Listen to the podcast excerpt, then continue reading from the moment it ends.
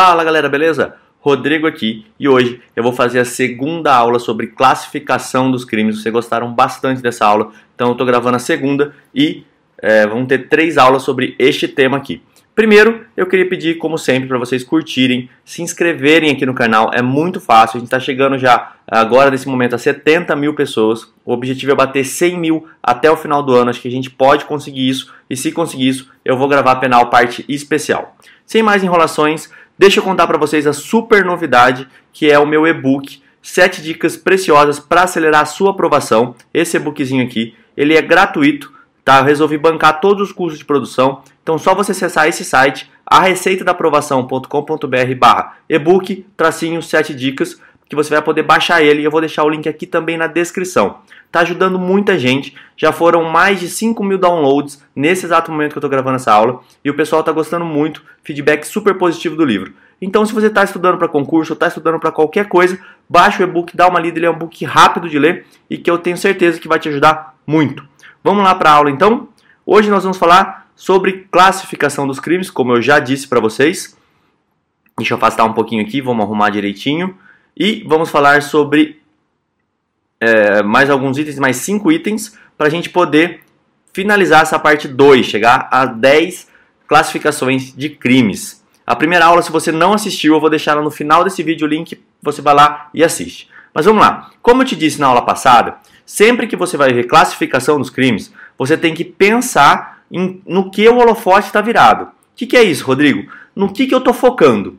Que o crime tem diversas partes. Eu vou focar em alguma dessas partes e vou classificar ele por conta desse ângulo que eu estou olhando. É basicamente isso a classificação dos crimes. Se você entender isso, meio caminho andado para a gente conseguir passar por classificação dos crimes. Hoje nós vamos falar quanto ao número de vítimas. Então, eu vou olhar para o número de vítimas única e exclusivamente para poder classificar. Depois, quanto ao grau de intensidade do resultado.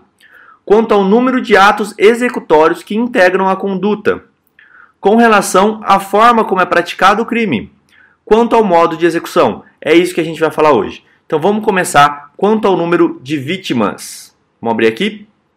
Podem ser de dois tipos: crime de subjetividade passiva única, crime de dupla subjetividade passiva. Sempre que eu falo de passivo, eu estou falando de quem? Da vítima, que é justamente quem eu estou olhando. Quando eu falo de sujeito ativo, eu estou falando de quem? Do réu, daquele que faz o crime. Então, crime de subjetividade passiva única. Já dá para entender o que é, né? Se eu sei que o meu holofote está virado para a vítima e eu tenho uma passividade única, o que, que é isso? É quando só tem uma única vítima possível. Tipo penal tem uma única vítima. Exemplo, o estupro. É, obviamente que pode ser mais de uma vítima que o réu tem atacado, não é isso. Aqui quer dizer o seguinte, que com a ação dele, ele vai só ter uma única vítima por vez. Vamos ver o crime de dupla subjetividade passiva que você vai entender melhor. O tipo penal prevê a existência de duas ou mais vítimas. Exemplo, violação de correspondência, remetente e destinatário. Aqui deu para ver bem legal, né? Então, se eu violo uma correspondência, eu tenho automaticamente duas vítimas. Aquele que mandou e aquele que iria receber a carta. Então, por isso que chama de dupla subjetividade passiva. Eu estou olhando para a vítima e estou vendo que tem duas vítimas com apenas aquela conduta do agente. Galera, e pode acreditar, existe um crime de violação de correspondência. É incrível, mas tem esse crime sim, e ele é um crime importante. Você imagina o seguinte: um presidente da república que envia uma carta confidencial e alguém é, intercepta essa carta, ou então um segredo industrial, a fórmula da Coca-Cola, e alguém vai lá intercepta essa correspondência. Não é só carta, tá? Correspondência a gente pode entender é, de um modo um pouco mais amplo aqui. Quanto ao grau de intensidade de resultado, como assim?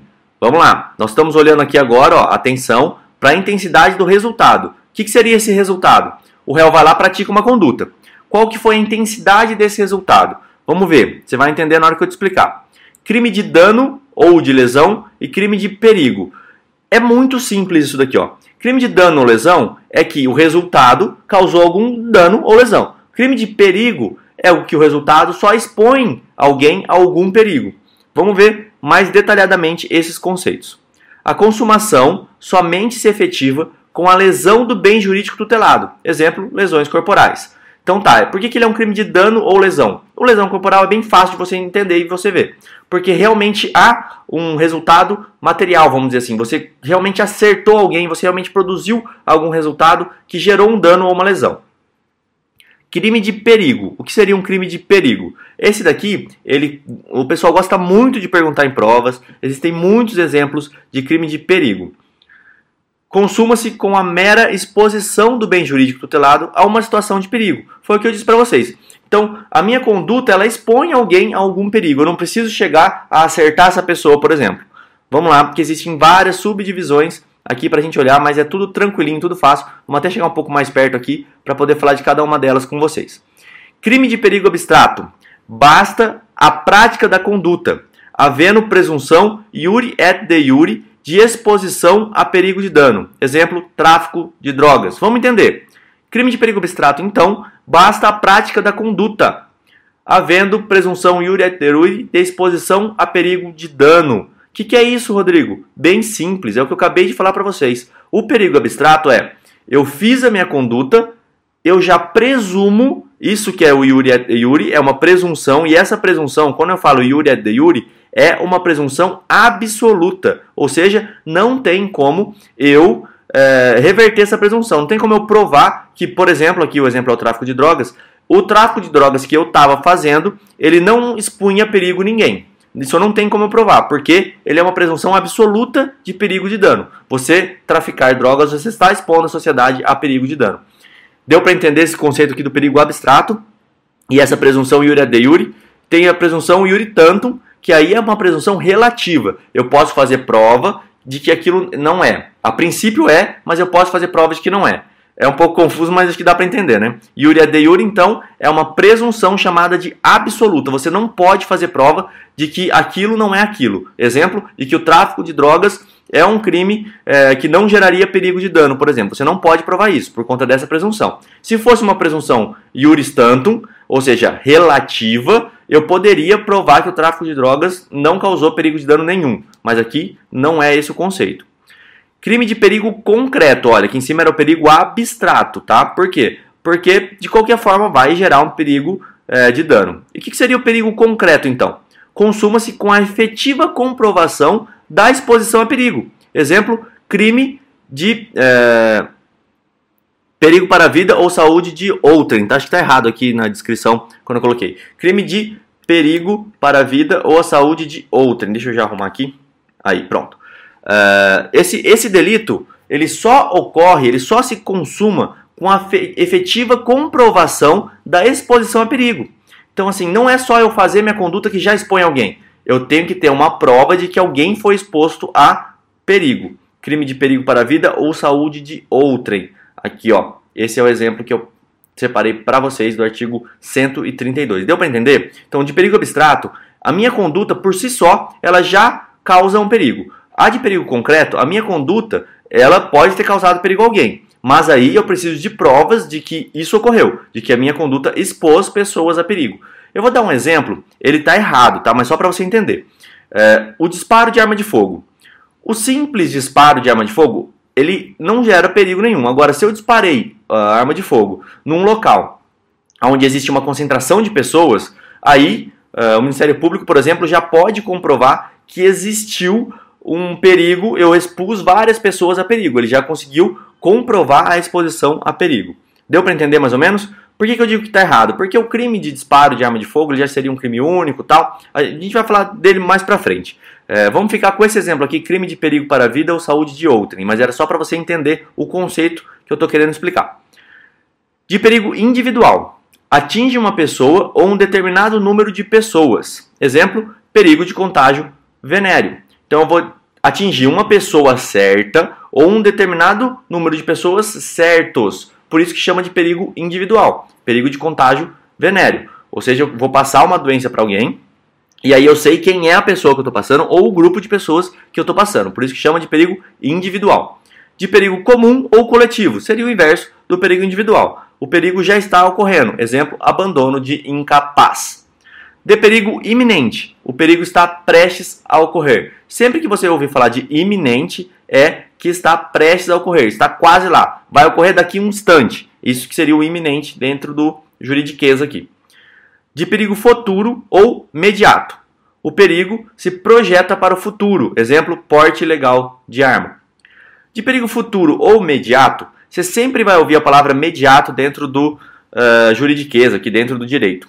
Sempre que você ouvir algo imediato, é para frente. Ah, como que eu vou lembrar disso, Rodrigo? Simples. Pensa no imediato. O que é uma coisa imediata? O cara imediatista é aquele que quer tudo naquele exato momento. Então, o imediato é agora. O mediato, sem aquelezinho no começo, ele é para o futuro. Então, sempre que você ouvir, por exemplo, de perigo imediato, para e pensa. Peraí, tem o i, não tem o i.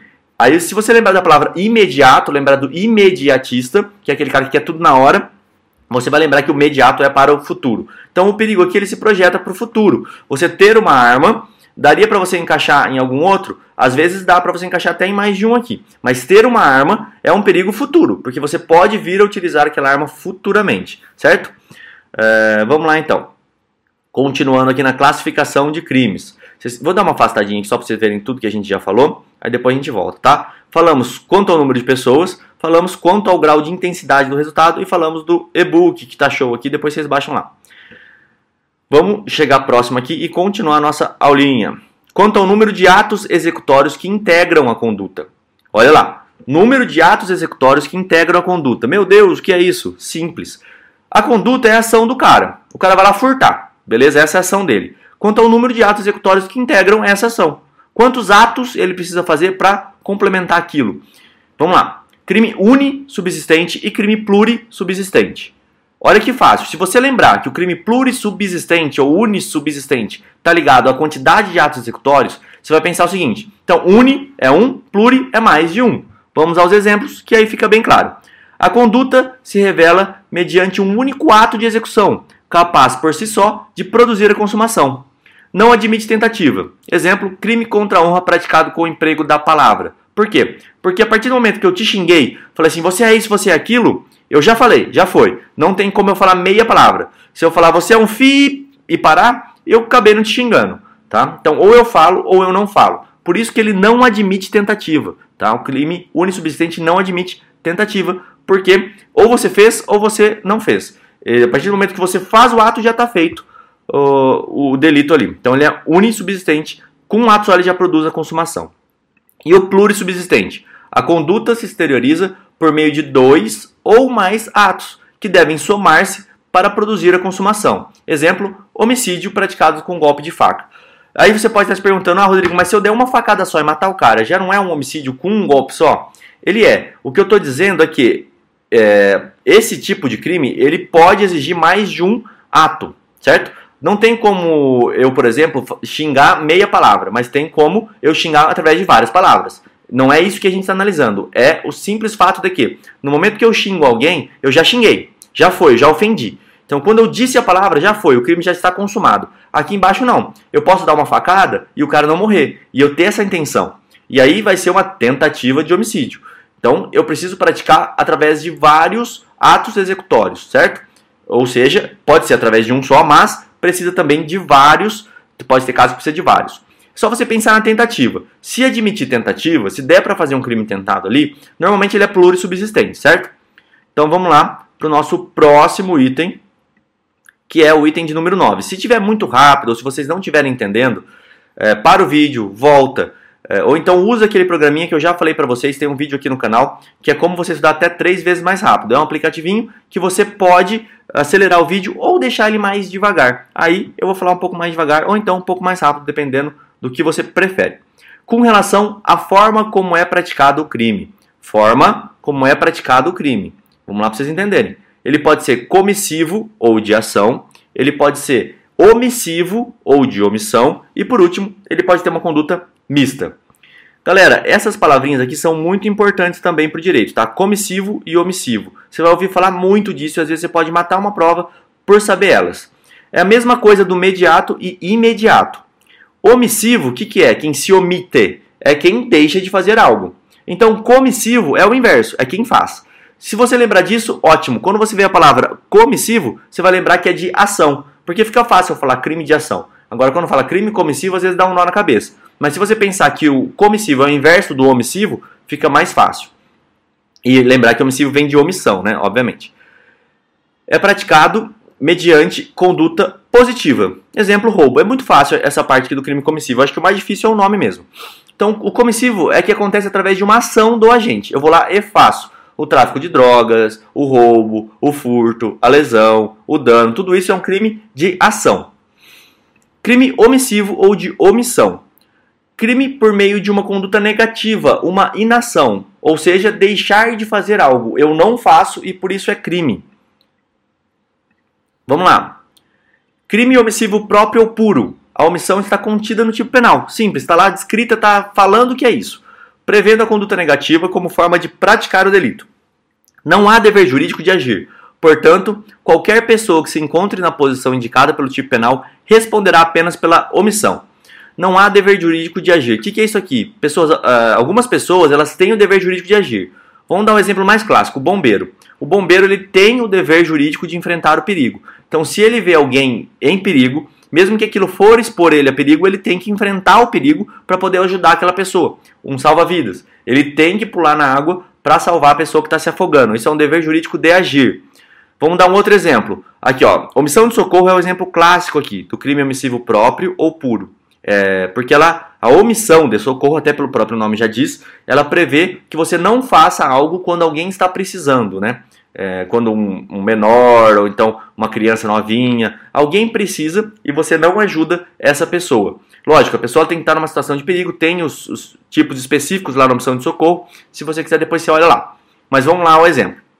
Tem alguém se afogando e eu não sei nadar. Eu preciso pular para salvar essa pessoa? Lógico que não, até o próprio artigo fala que você não precisa se expor a perigo para ajudar alguém é, pela missão de socorro. O que você pode fazer é ligar para a polícia, ligar para alguém e é previsto lá. Que se você não chamar as autoridades podendo fazer, também pode ser o crime de omissão de socorro. É, agora, tem pessoas que devem enfrentar o perigo, por exemplo, salva-vidas. Ele tem que pular na água para salvar aquela pessoa.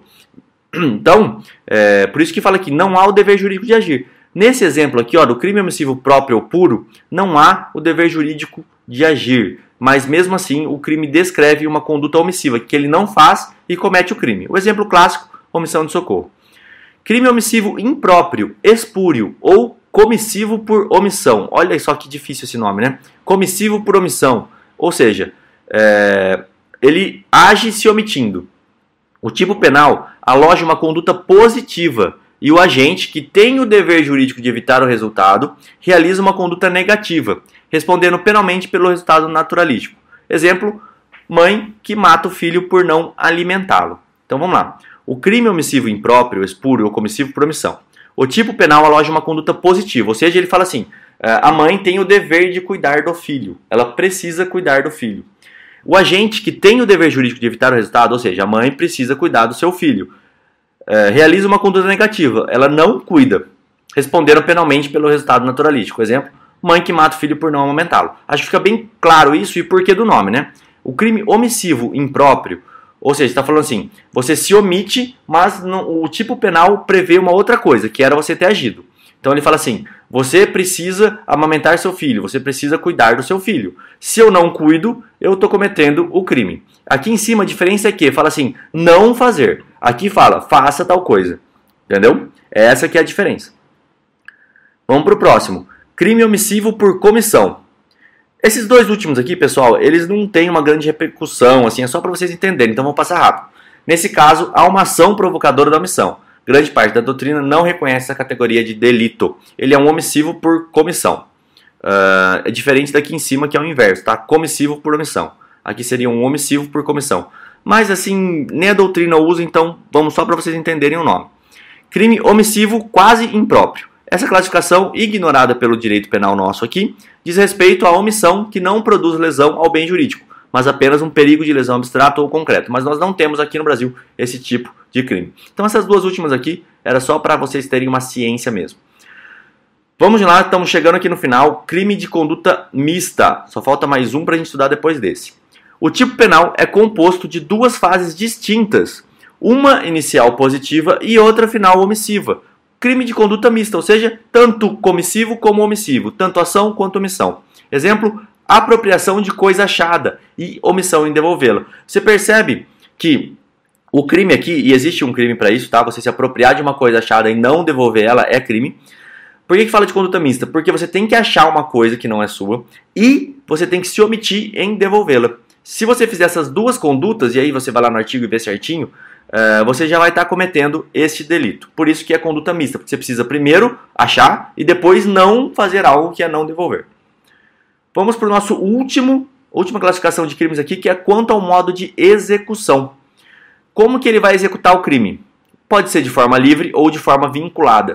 O que ele vai usar para executar aquele crime? Pensa assim que você vai conseguir responder fácil, hein? Forma livre e forma vinculada, bem fácil, né? Forma livre, o que seria? De qualquer meio. Admite qualquer meio de execução. Exemplo, ameaça. Você pode mandar uma carta, você pode xingar a pessoa, você pode pegar uma arma, ameaçar ela, você pode ser através de gestos, você pode fazer qualquer coisa que você comete ali aquele crime. Ou de forma vinculada. Como assim? Somente pode ser praticado através dos meios indicados pelo tipo penal. Exemplo, perigo de contágio é, venéreo. Você só transmitindo a doença é que você, é, ou seja, expondo a perigo, né? Até falei errado aqui, porque é perigo de contágio venéreo. É só você. É, só, só tem uma forma, na verdade, ela é vinculada para você poder cometer aquele crime. Ou seja, você tem que ter a doença e tem que tentar passar ela para alguém. Na verdade, seria mais ou menos isso aqui que ele quer dizer. Forma livre eu posso cometer de qualquer forma. O homicídio é o exemplo clássico do crime de forma livre. Eu posso dar facada, eu posso dar tiro, eu posso dar veneno, eu posso pôr fogo. Ou seja, eu posso fazer o que eu quiser para cometer o homicídio. Né? É, diferentemente de um crime que prevê uma forma vinculada. Só pode ser dessa forma. Como o exemplo aqui, perigo de contágio venéreo. Vamos afastar aqui para vocês poderem ver o mapa todo. Vamos ter uma noção geral. Esse mapa é bem grande. Tá? Eu acho que eu ainda não coloquei o da aula 1. Eu vou colocar o da aula 1 e da aula 2 lá na plataforma. Se você ainda não está na plataforma, acessa lá, que é o desenhandodireito.com.br. Se inscreve, que lá tem todas as aulas com os mapas mentais, certo? Lembra de baixar o livro, curtir. Se você gostou dessa aula, pessoal, 21 minutos já de aula aqui. Eu sei que foi bastante coisa, mas era preciso conversar com vocês sobre tudo isso. E eu vou pedir só para você se inscrever, me dar essa chance aí da gente chegar a 100 mil pessoas aqui no canal. Muito obrigado. Vou deixar aqui os vídeos das aulas, é, de outras aulas para vocês, até o botão para você se inscrever. Obrigado e até a próxima!